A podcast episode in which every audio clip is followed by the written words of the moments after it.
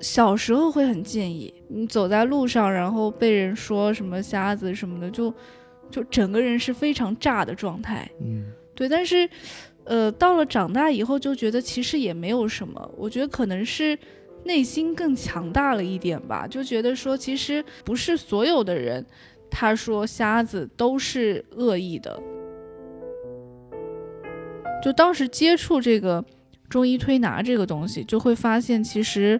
确实不怎么喜欢它。就是其实我对这个行业没有什么偏见，嗯，就纯粹就是个人觉得不感兴趣。然后我又是属于觉得说我做一件不感兴趣的事情，而且要做很多年，我觉得可能我坚持不下来，嗯所以当时就有在想还能有什么样的出路。然后，所以我就去了一家做内容的有声内容的公司应聘，嗯然后就非常不幸的是，他们的 CEO 觉得可能不是很方便，嗯，而且他对这样的群体也不了解，可能担心未来你跟同事啊什么的相处上会不会有一些问题。对，我其实一直在担心一件事情，就是我爸妈老了之后，他们应该怎么办？嗯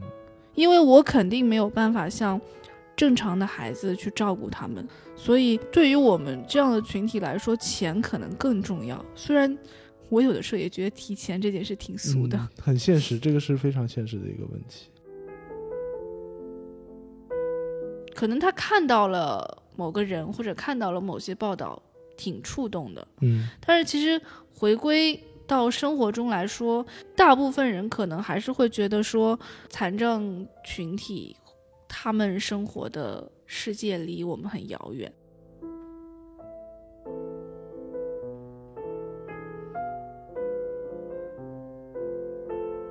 呃，Hello，大家好，欢迎收听这一期的 B 面电台。呃，这一期呢，呃，我们不讲音乐相关的内容了，因为我之前也说过，不是很想把这个电台就纯粹作为一个音乐电台来做内容，所以今天我们请到了一位呃相当厉害的一位嘉宾，一位年轻的女生，她叫做马迎青。呃，Hello，大家好，我叫马迎青，然后呃，一般大家都会叫我迎青啦。然后迎青其实呃有一点点特别，就是哦，不过我现就在这里，我先要跟迎青和大家就是先要打一个招呼啊，因为迎青其实是一位视障者，对，对，就是传统意义上大家说的盲人。盲人，对，对就是完全看不见的那种啊。因为呃，其实我有一点怕会就是在言语之间会冒冒犯到你，其实作为一个比较政治正确的这个角度上来说。所以今天我现在要先跟你打打一个招呼，就是说，待会儿如果有什么我说的不合适的一些呃形容或者一些词汇的话，你可以随时指出来，好吗？OK，嗯，那迎青他自己做了一个，我是觉得特别了不起的一个事情，就是他一是呃一个有声书的主播，然后他自己还做了一个这样的品牌，叫做烛光之声。嗯，对，就是烛光之声，可能是因为我自己做了一个团队吧。就其实我不太想说它是个公司，嗯嗯，就可能这个是我自己很奇怪的一个点。就我觉得团队可能更更有人情味一点。公司是听上去太商业了，呃、对对对对对，所以就是，然后烛光之声是我们团队的一个账号之一吧。嗯，。对，那最近也也有在做播客，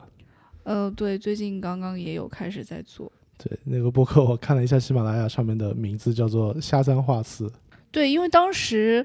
呃，我那个播客因为跟蜻蜓的一个就是内容运营之前一起策划的，嗯然后就是他觉得说希望说名字可能可以轻松一点，”。嗯然后所以就是，呃，这个名字可能也是一种就是有一点点就是这种自嘲的意思在里面吧。就是主要是这个“瞎”字是吧？对，所以，所以你会就是就这个词啊，这个字“瞎字”，会对你就是产生一种不太好的感觉、刺痛感之之类的吗？呃，小时候会很介意，嗯，特别会，就是甚至说，就是到了那种小时候，可能你走在路上，然后被人说什么瞎子什么的，就就整个人是非常炸的状态。嗯对，但是呃，到了长大以后就觉得其实也没有什么，我觉得可能是内心更强大了一点吧，就觉得说其实，呃，无论说别人说，呃，瞎子也好，盲人也好，甚至现在可能呃视障者也好，我觉得就其实只是一种称呼上的不一样，嗯。对，其实也没有什么太大的区别，因为其实有的时候会发现，就是不是所有的人他说瞎子都是恶意的。嗯，就可能因为有些他像很多的文学作品，他经常会说瞎子瞎子，尤其是那些比较老的那些文学作作品，所以就是可能那个时候可能也是大家的一种语言习惯，嗯并不一定全都是恶意。对有有些人只是没有意识到这个词，就是这个字会冒犯到你们。对嗯那你现在你你你介意透露年龄吗？我我其实是知道的，我 不介意啊，不介意。马英清是九四年出生的，对对吧？现在二十六，二十六。对我还没有过二十七岁生日呢。好的，对不起，对不起，对不起，二十六岁，非常年轻啊。但是呢，其实你的，呃，我们可以先聊聊事业这方面的，因为我我是觉得你的这方面事业不光是做到了一个，就是能自己养活自己，甚至于可以进一步的帮助更多的视障的人群来获得一个岗位，有一个呃立足的在社会上立足的一个非常好的一个技能。呃，就其实一开始是因为我纯纯就纯粹的因为比较喜欢这种表演嗯或者是就语言艺术吧。嗯，语言艺术。对，我要把它说的高大上一点。没错没错，是是是，对，就是可能比较喜欢这个类型的东西，然后嗯在就是大学啊什么的，也有一直在探索这件事情。嗯后来就是大学毕业之后，也是因为不想去做既定的盲人推拿，嗯对，然后那个时候又正好是移动互联网比较繁荣的时候，嗯所以就在一开始是在别人的团队里面做一些兼职。那时候兼职大概是做什么样的事情？呃，那个时候更多的是做幕后，可能做一些后期制作啊、审核、校对嗯，这种事也也。也是有声读物领域的。对嗯，之前就是上的大学是上海中医药大学。对，我我其实挺好奇的一点是，就是据我了解下来，中医药大学里面其实呃视障者还是挺多的嘛，是不是他们的出路还是比较就可能只有推拿或者没有什么别的事情可以去做的这样？对，因为呃，就是我们读中医药那个时候，只有推拿一个专业是对视障开放的，嗯是而且是残联和中医药联合办的一个班儿。嗯对，所以它的属性本来就是这种，就是偏这种特殊的班级。嗯然后包括其实像现在大多数的市长，他可能在大学里面能选择的专业也就是推拿，比如说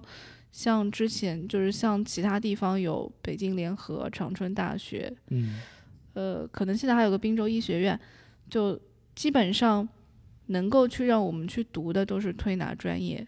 就唯一就是，就现在会好很多，因为现在其实嗯。很多市政它是可以参加普通高考的，嗯，包括像上海在零几年的时候就已嗯。经在开，就是在实行这种融合教育，嗯。就是可以去其他的学校，像因为在上海我们有之前是有华师大，还有上师大，嗯呃，会有一些就是开放一些专业，像现在华师大是全专业对我们开放的，就是也是，呃，你可以自由选择想要什么样的专业，嗯呃，所以总的来说，现在的环境会比之前好很多，但是确实实际就是，虽然现在就是大学里它会更好一些，但是毕业之后实际遇到的就业还是挺窄的。那你那个时候在大学里面，你是也是算学学过推拿的，那你为什么会觉得自己以后不想做这个事情？因为我实习的时候，就是代教老师觉得可能确实我不太适合这个行业，嗯就他觉得说，但凡你能够，呃，换行业，就还是比较建建议我去换一个行业。然后再加上自己也确实学习了之后不怎么喜欢它，对，所以就觉得说，嗯，将来应该是不会做这个。嗯，那你你是不是很早就是对呃声音配音这个事情就产生兴趣了？对我高中的时候就有在网网络上跟一些朋友在嗯那边玩这个东西。那那时候是主要是配音是配的哪些？是动画还是什么？呃，那个时候是广播剧比较多，广播剧。对，嗯高中的时候也是十几岁的时候，嗯，对，那十年前吧。十年前，呃，你那个时候有想过以后可以把这个事情就作为自己，我要靠这个吃饭。说白了就是有这种，呃，确实没有。第一个是那个时候可能年年纪也小，第一没有这个概念。嗯第二个是那个时候，就是一般我们说呃什么配音啊什么，就是你可能只能想到的，比如说像上上画，嗯，对吧？嗯什么电影制片厂，就基本上都是这种科班出身的，就完全没有想过说你一个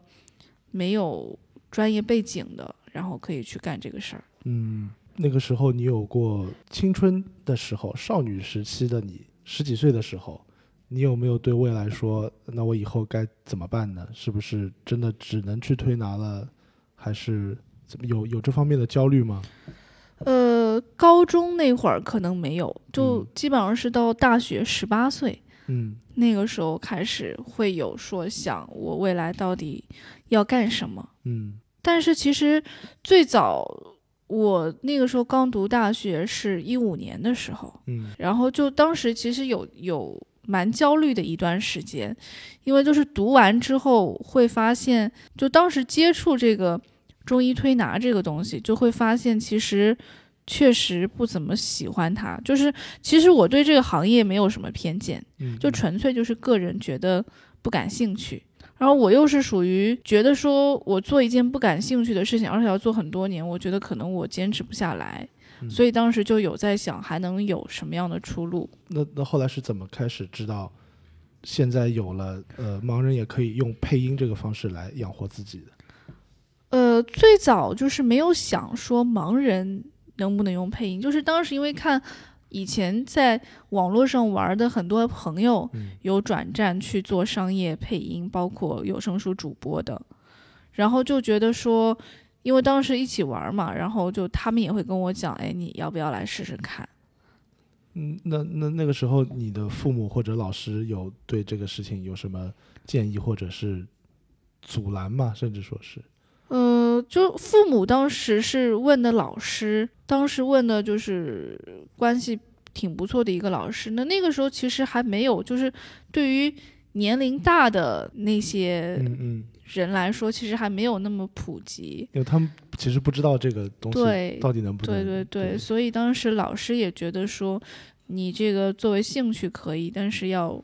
真正的挣钱，就嗯还是有难度的。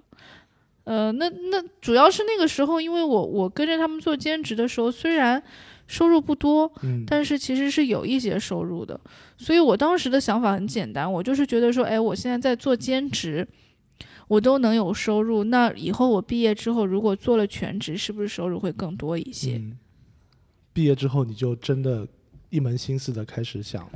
在这个方面把它当做一件事业来努力了。对，嗯那那怎么会会？因为在我印象里面，就觉得可能我我是一个看不见的人，我社在社会上我是一个弱势群体，我只要满足我自己的呃生活需要，我能吃饱饭就可以了。那你怎么会想到去创业的呢？呃，我在做这行之前，就是我其实虽然那个时候最开始不是在网网络上做兼职嘛，嗯呃，但是我一直有一个想法，觉得说它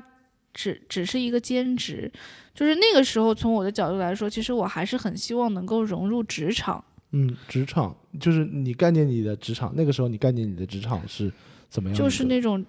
朝九晚五的上班嘛。上班族。对，嗯然后所以我就去了一家做内容的有声内容的公司应聘，嗯然后就非常不幸的是，他们的 CEO 觉得可能不是很方便，嗯，而且他对这样的群体也不了解，可能担心未来你跟同事啊什么的相处上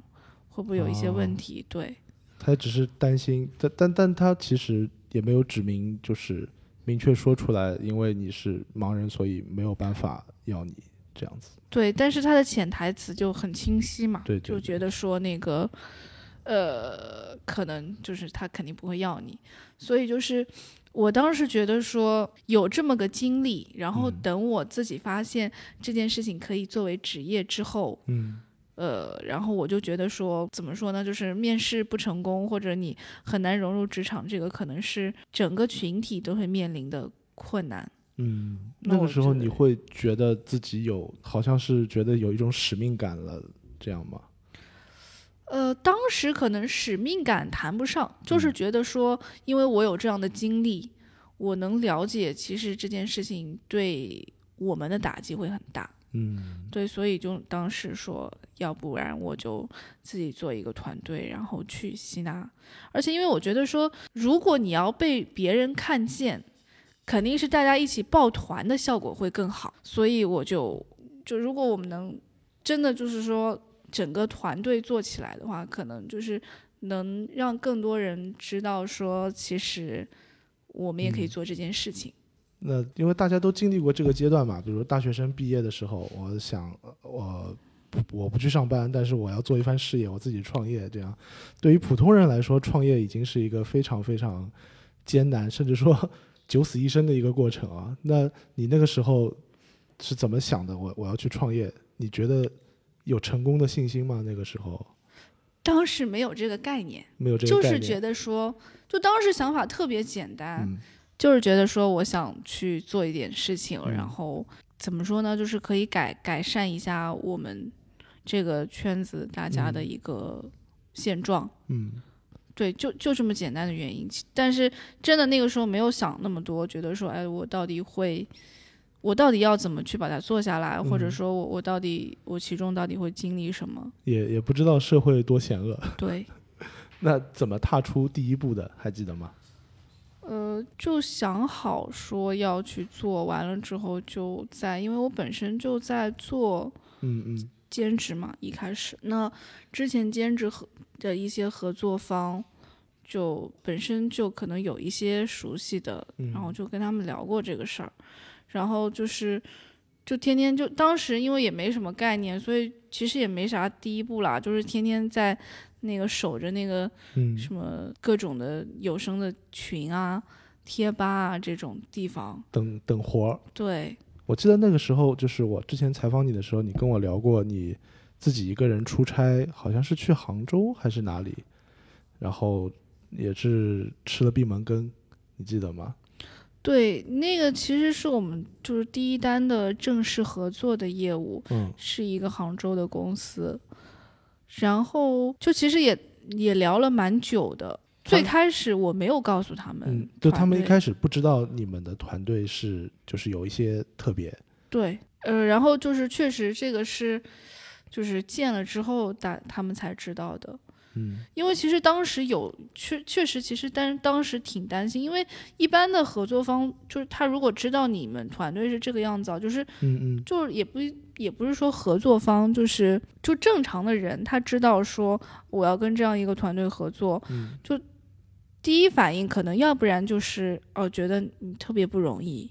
嗯，我我应该帮你一下，我就给你干，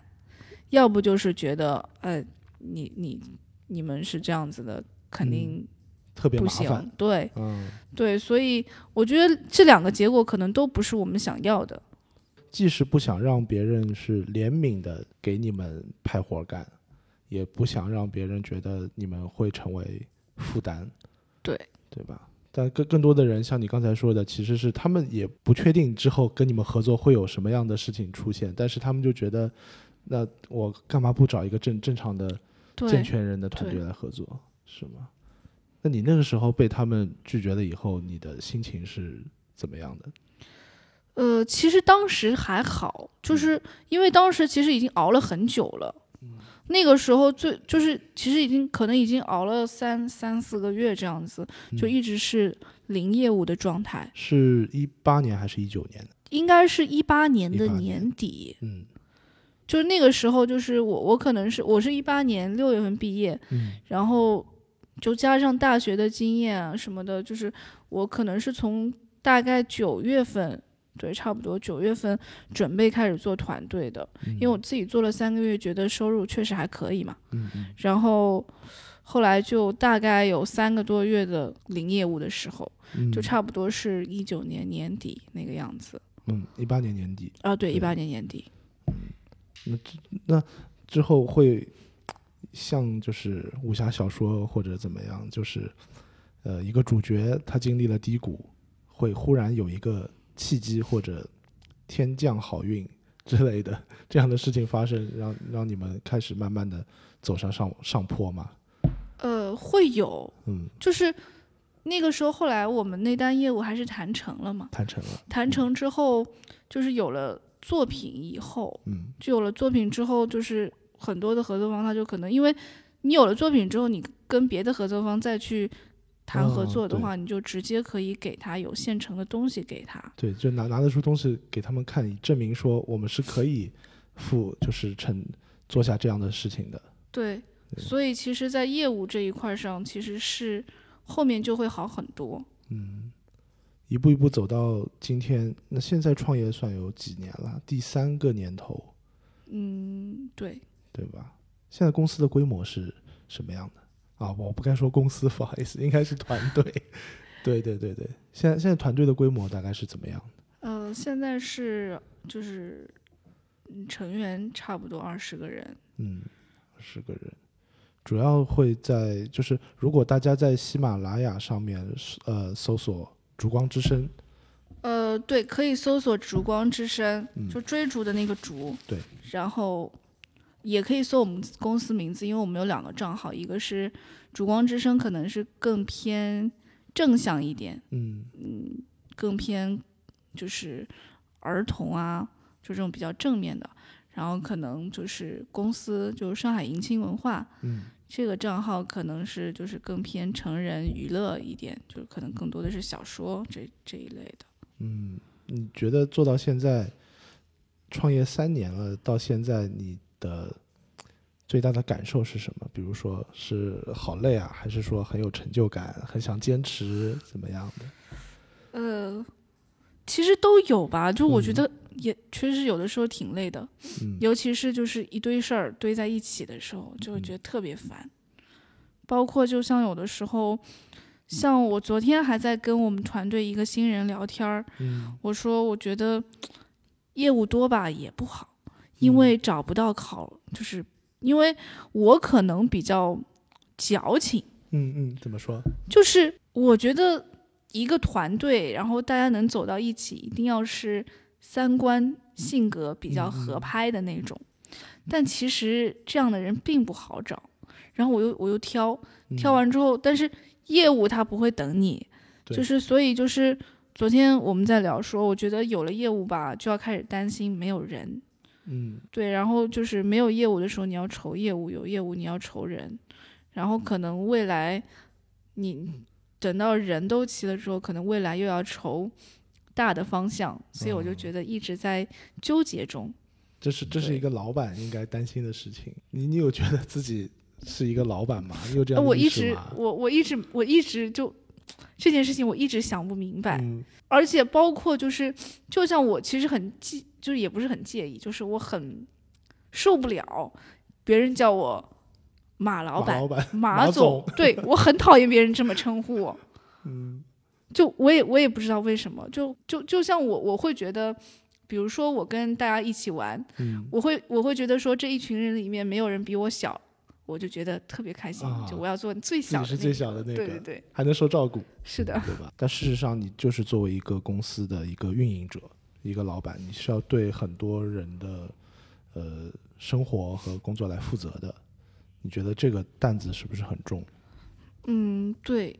就因为我觉得，尤其是因为我们这样的团队、这样的公司，然后因为大部分都是市长，而且我自己作为一个市长来说，其实我知道钱嗯对于我们这样群体的重要性，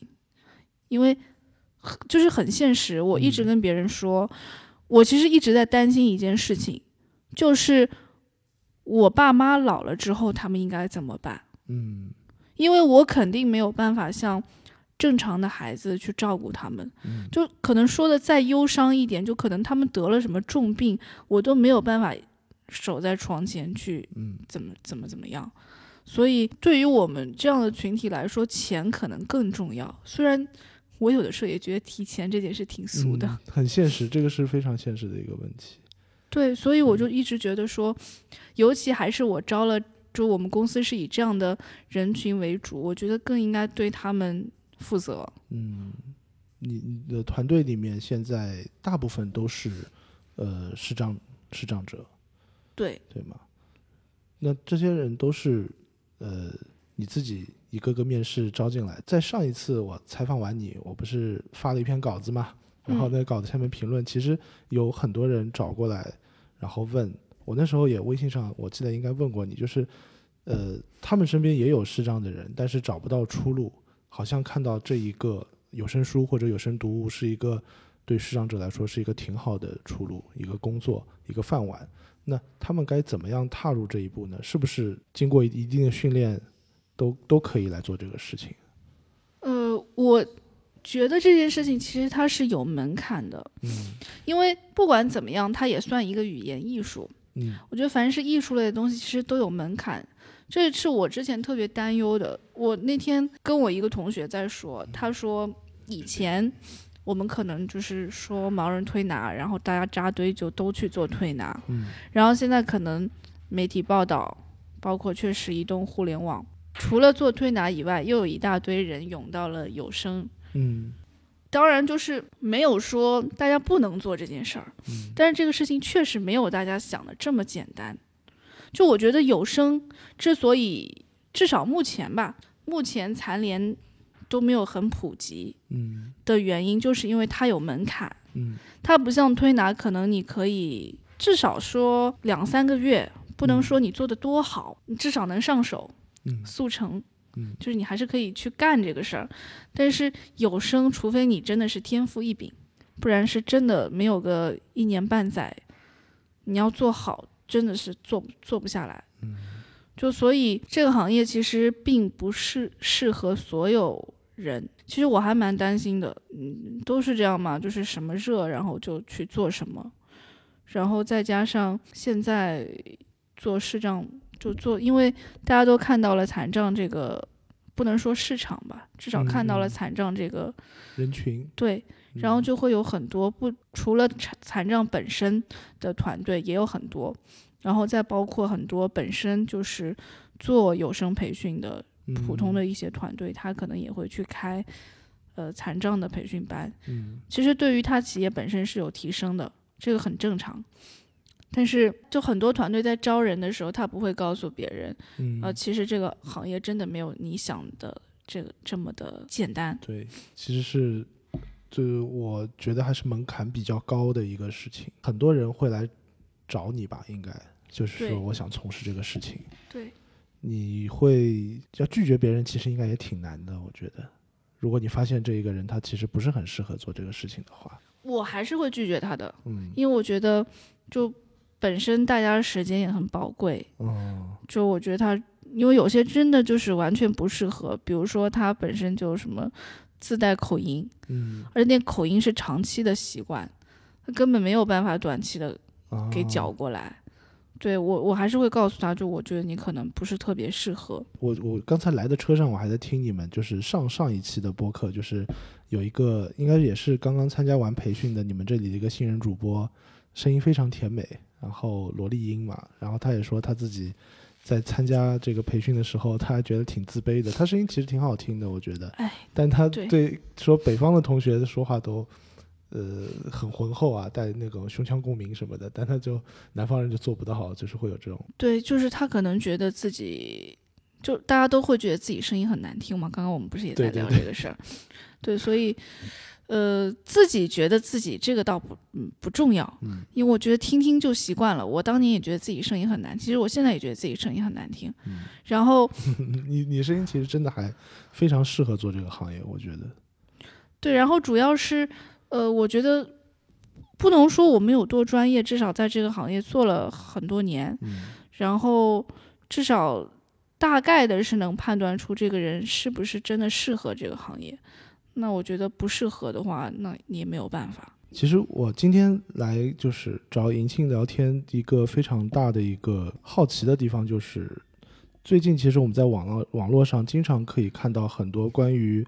呃，残障人士出行不便的，甚至说残障人士在社会上面会受到的一些不方便的一些地方。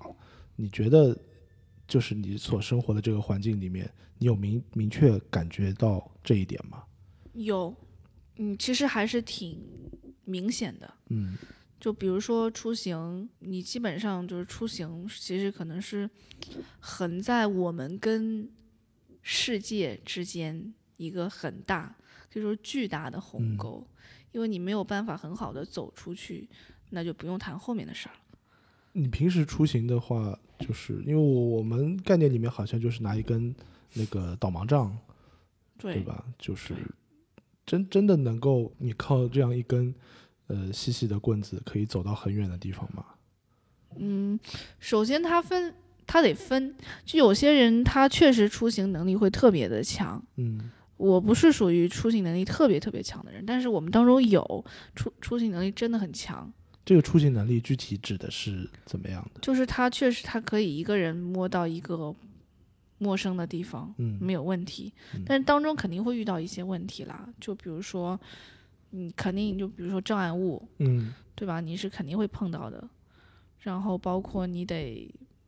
因为像现在有导航嘛，嗯，那可以跟着导航走。但是跟着导航走，有的时候其实导航的提示不一定很明明确。对，所以你还是需要去问路。我觉得最主要的就是对我来说，我觉得走出去最主要的是一个是障碍物，嗯，特别的多。就我感觉。在马路上走，就跟个探险一样。现在路上光是共享单车就一辆一辆，对对对，然后还有私家车，嗯，对，然后就可能是人之间，因为我其实我还算好吧，但我也经常碰到，就是你可能去问路，然后你是问不到路的，就是很多人他可能以为你是个骗子，哦，对，或者说怕你缠上他。就反正就会有这种担心，就所以经常会就明明你好好的我在那儿走，嗯，我就知道我前面有个人，因为他有脚步声，嗯嗯，然后等到我过去问他的时候，这人就走了。啊，他可能害害怕惹上麻烦之类的。那你们平时就是使用呃手机啊什么的，其实其实都是没有没有太大障碍的吧？对，手机什么的还算。比较好一点，就是因为有特定的读屏软件，嗯嗯，然后包括像现在的，就是大部分现在的手机啊，嗯，就是比如说像安卓、苹果，他们都是有自带的，嗯，自带的读屏，然后就是可以，就是把那个。屏幕上的内容读出来给到我们，所所以，我平时微信跟你是发语音比较方便，还是发文字比较方便？就其实本质是一样的了，本质是一样的。因为对我们来说，你发语音和发那个，我们都是听嘛。啊，我我其实 之之前还 心里斗争了很久啊。对，很多人都会很纠结这个点。我觉得发文字给你，我怕你会读读起来会更麻烦。嗯，那用用电脑，其实因为我是直接看过你就是对简单的工作的流程的。就是，但大部分我想现在的听，就是我们节目的听众，可能都心里面会有一点好奇，就是你们如果看不见的话，你们能怎么使用电脑？就我们用电脑和用手机是一样的，都要都要装一款辅助软件，读屏的。对，读屏，然后它也是，就是把屏幕上的东西 读出来给到我们。嗯，那包括平时录有声书的话，也是需要电脑读屏，先把。这个书上的文字读在你们耳朵里面，然后你们再把它说出来，对对吗？对，就是我们可能比大家会多一个记忆点，就是我们得听到它之后，然后你记住，然后用你自己的自己自己的声音把它读出来。那呃，其实在我理解，好像就是你们每天的信息获呃信息获取的这个过程，可能会比健全人会稍微要麻烦一点。嗯，对，对吗？你每天现在获取的信息，你觉得足够？呃，我觉得有的时候因为比如说你要去接收别人给你的消息，嗯然后你要去做很多的工作，嗯，就其实我觉得还是比较满的状态。比较满的，对，所以我基本上会像现在，因为事儿比较多，嗯就我可能还是会找一天，就可能一周，比如说某个周末找一天啥都不干，嗯，就还是需要给自己放放放空，放空对，对，这个还挺重要的，要不然你脑子里面就一直是不停的在运转，不停的在运转。对嗯，你我我记得你以前还会跑马拉松嘛，对吧？对长跑，以前在大学里，然嗯后时间比较多，就因为确实走就是你出门的机会也少，以前，嗯，然后就觉得说每周去跑一到两次嗯。马拉松，其实也是就你可以走出去，因为那那那个我们去跑步基本上是就是有一个公益组织，然后它里面嗯会有嗯。志愿者带着你一起跑步，嗯，是用那个绳绳子牵着的那种跑绳。嗯，现在我们是坐在迎亲的办公室里面，然后办公室有一面墙，墙上都是迎亲以前跑步拿到的奖牌。对，然后呃，工作以后就非常少，嗯，太忙了。嗯，对，然后主要是忙完之后就啥也不想干，我就只想葛优躺，身心俱疲。有那么一点儿。平时有还那现在平时还有什么娱乐方面的爱好吗？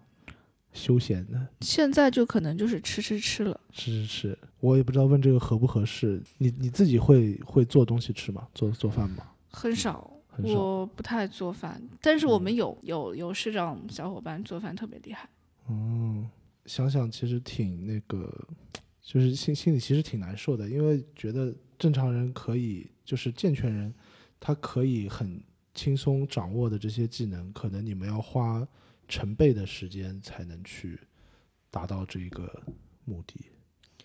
呃，我觉得花时间肯定也是要的嘛，就其实也没啥，因为就是比如说你去接触一个你不熟的领域，嗯你也需要花，可能需要，比如说你接触一个你不熟的领域，但那个领域那个某一个人很熟，嗯，那他就比你花的时间短，就我觉得它是一个蛮正常的事情。嗯，上一次采访你的时候，其实我们也一起，呃，就是我还采访了其他几位呃视障的有声书的主播，他们其实呼吁了很多方面的东西，包括有一位呃比较资深的前辈，他就说想要把盲人从推拿这个行业当中解放出来。嗯，你现在应该从小到大，应该身边有挺多呃视障的小伙伴，他们应该还在从事盲人推拿这个行业，对吗？对，你觉得他们现在的生活状态是怎么样的？我觉得这件事情是要分开来看的。嗯就是我觉得更正确的说法应该是，嗯对那些不想做推拿的人，应该嗯把他们从推拿这件事情中解嗯放出来。因为不得不否认，我身边也有很多小伙伴，他是真的挺喜欢这个行业的，嗯就是真的是发自内心的喜欢。我喜欢中医，我喜欢，我觉得，呃，甚至有小伙伴跟我讲，他说，我觉得一个客人他。呃，什么哪里疼哪里疼，嗯嗯他来嗯找我，嗯然后我帮他，就经过我的手，比如说一两个小时以后，哎，他说我症状真的缓解了，嗯，他觉得在那个时候他很有成就感有，成就感。对所以我觉得这个东西是，呃，不应该一概而论的，对，我，明白。那我我我自己其实也有过这个经历，因为我之前就是腰就是腰部的关节有那种小的错位什么的，真的是一个我到医院看都没有看好，医院推拿都没有用，然后就是一位盲人师傅帮我推推推拿回来。我后来跟经常跟他说，我说你救了我的命，这是非常真实的一个经验。那你觉得大多数的你身边的这些盲盲人伙伴，不管呃，就不管是从事有声书行业的，还是从事推拿行业的，他们他们现在的生活状态是不是有更好的一个提升未来的这样一个空间呢？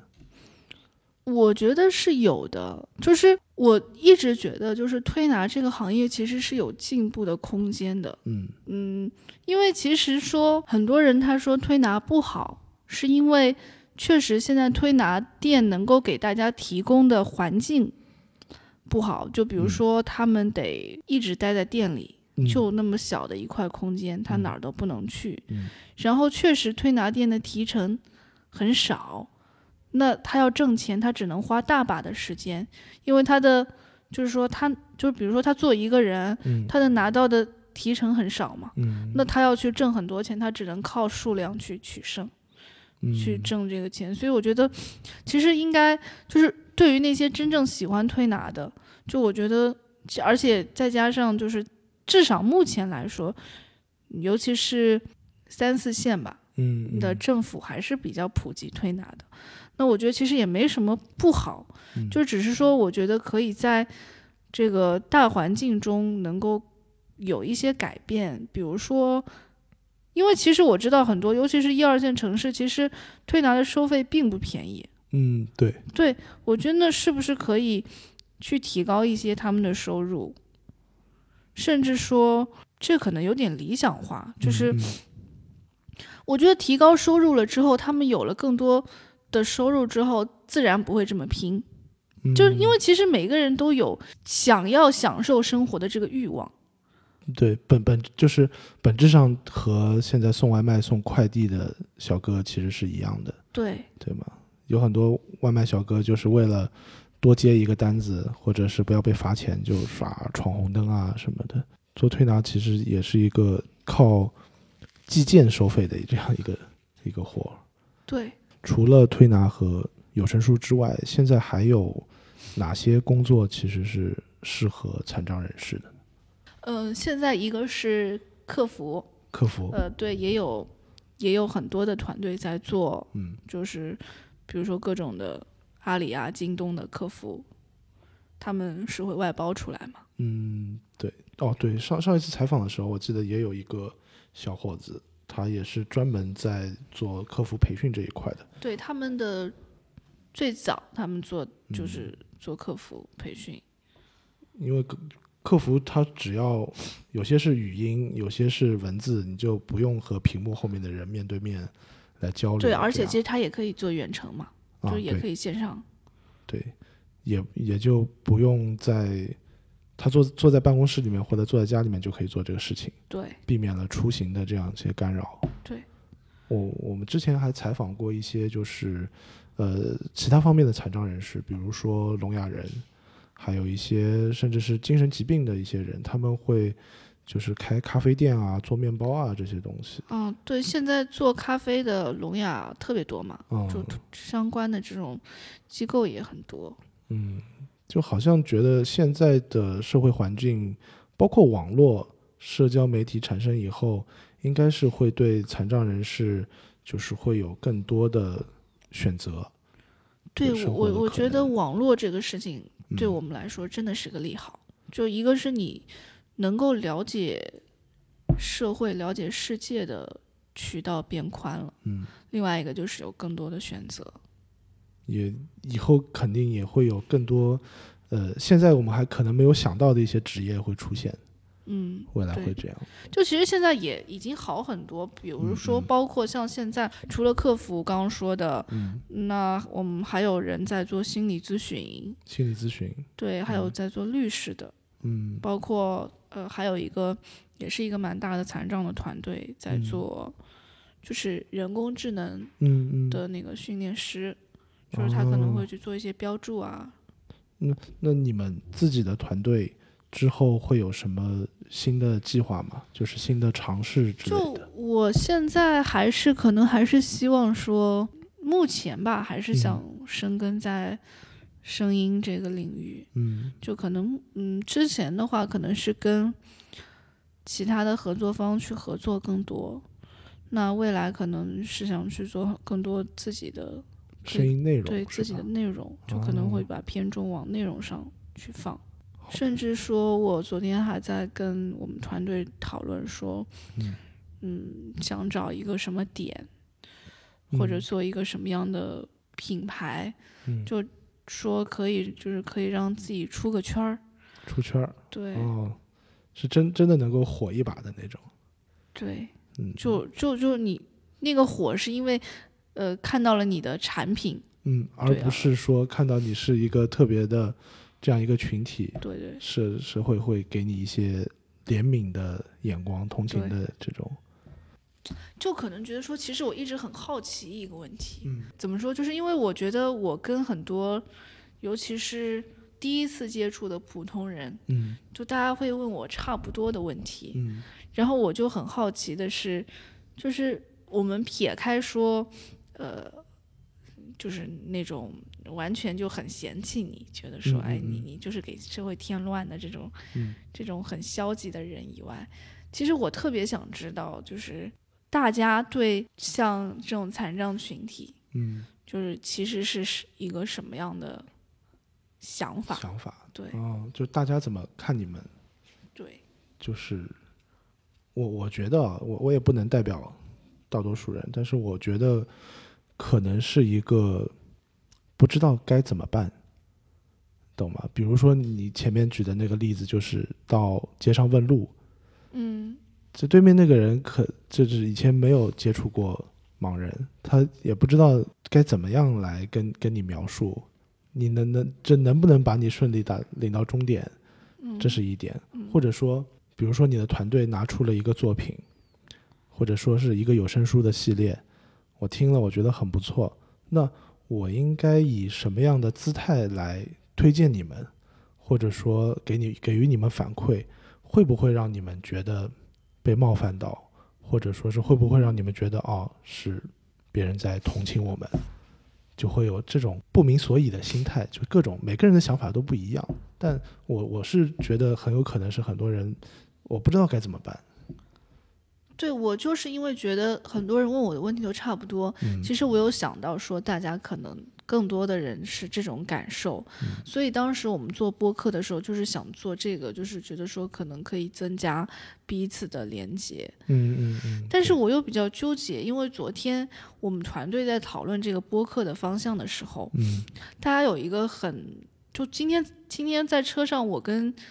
记者他们也在聊这个事儿，嗯就是因为大多数人还是会觉得说，可能他看到了某个人或者看到了某些报道，挺触动的，嗯。但是其实回归到生活中来说，其实还是会大部分人可能还是会觉得说，残障群体他们生活的世界离我们很遥远，嗯，就是而且就是他们生活的到底怎么样，是不是我们需要去关心的？嗯。就所以我，我们又会担心，就是团队又会觉得说，我你做了这个播客，是不是真的能够达到你想要的效果？是不是真的就是有人会去有需求嗯听这个东西？嗯，我我我能明白你你们的担忧，但是我我觉得这件事情还是好事，而且是有必要做的事情，就是你们可以通过播客来让大家更了解你们这个群体的真实的现状，以及你们的想法。更重要的是，你们需要让呃其他人健全人士怎么做，可以让你们的生活也得到更好的便利也好，或者是能够给予你们更好的一个生存状态也好，我觉得，甚至于说不是一个分你和我这样一个问题。虽然在现实当中很可能现实无情的把两边啊盲人在这边，健全人在这边隔得很开，但是我觉得大家还是一起生活在这块土地上的。健全人既然就是我可能说说的稍微残酷一点，就既然我们眼睛是看得见的，你们看不见，那我们就有责任来给予你们更多的帮助。我是这么想的。嗯，你觉得这这句话会会会让你听得不爽吗？这个也没有。你有你有什么需要呼吁的吗？其实我特别怕做呼吁这件事情。我以前很喜欢做，以前就是跟志伟啊他们，包括王彦龙他们，嗯。就你之前采访的那几个小伙伴，嗯。会有同样的感受，就是我可能特别想呼吁一个事儿，但是其实后来因为最近接触的媒体特别特别多嘛，嗯。我就觉得我突然就不热衷做这件事情了，因为我嗯。觉得，嗯，很多东西，我觉得可能我就我可能变得更实实干一点，嗯我觉得很多东西是需要靠自己去争取的。就包括，比如说你说，呃，社会不给你机会，嗯那你让社会看到了你的价值了没有？嗯，就我觉得这个可能对我现在的现状我来说，我觉得，呃，与其你说你觉得社会怎么怎么样，然后你希望别人给你什么，嗯还不如说你自己做了什么能让人家去幸福。就还是觉得说，很多事还是得靠自己吧。对就我觉得可能需要时间。我觉得未来还是还是会掌握在就是你自己手上。嗯，只要努力的话，一定可以做到。对对，好的，非常棒，这是一个非常棒的结尾。好的，那谢谢大家收听这一期 B 面电台。呃，如果有您身边有，哎呀，算了，给您添麻烦，不能这么说。我本来想说，如果你身边有那个盲盲人想从事有声书的话，可以联系什么什么什么。可以啊，就是就挺好的，因为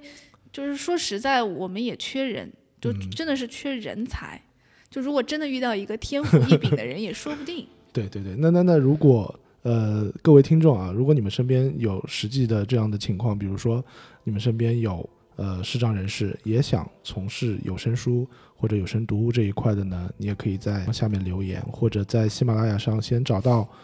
烛光之声来听一下，呃，也可以和我联系，好吧？然后差不多这期内容就是这样，呃，这里是 B 面电台，感谢大家收听，拜拜。拜拜。thank you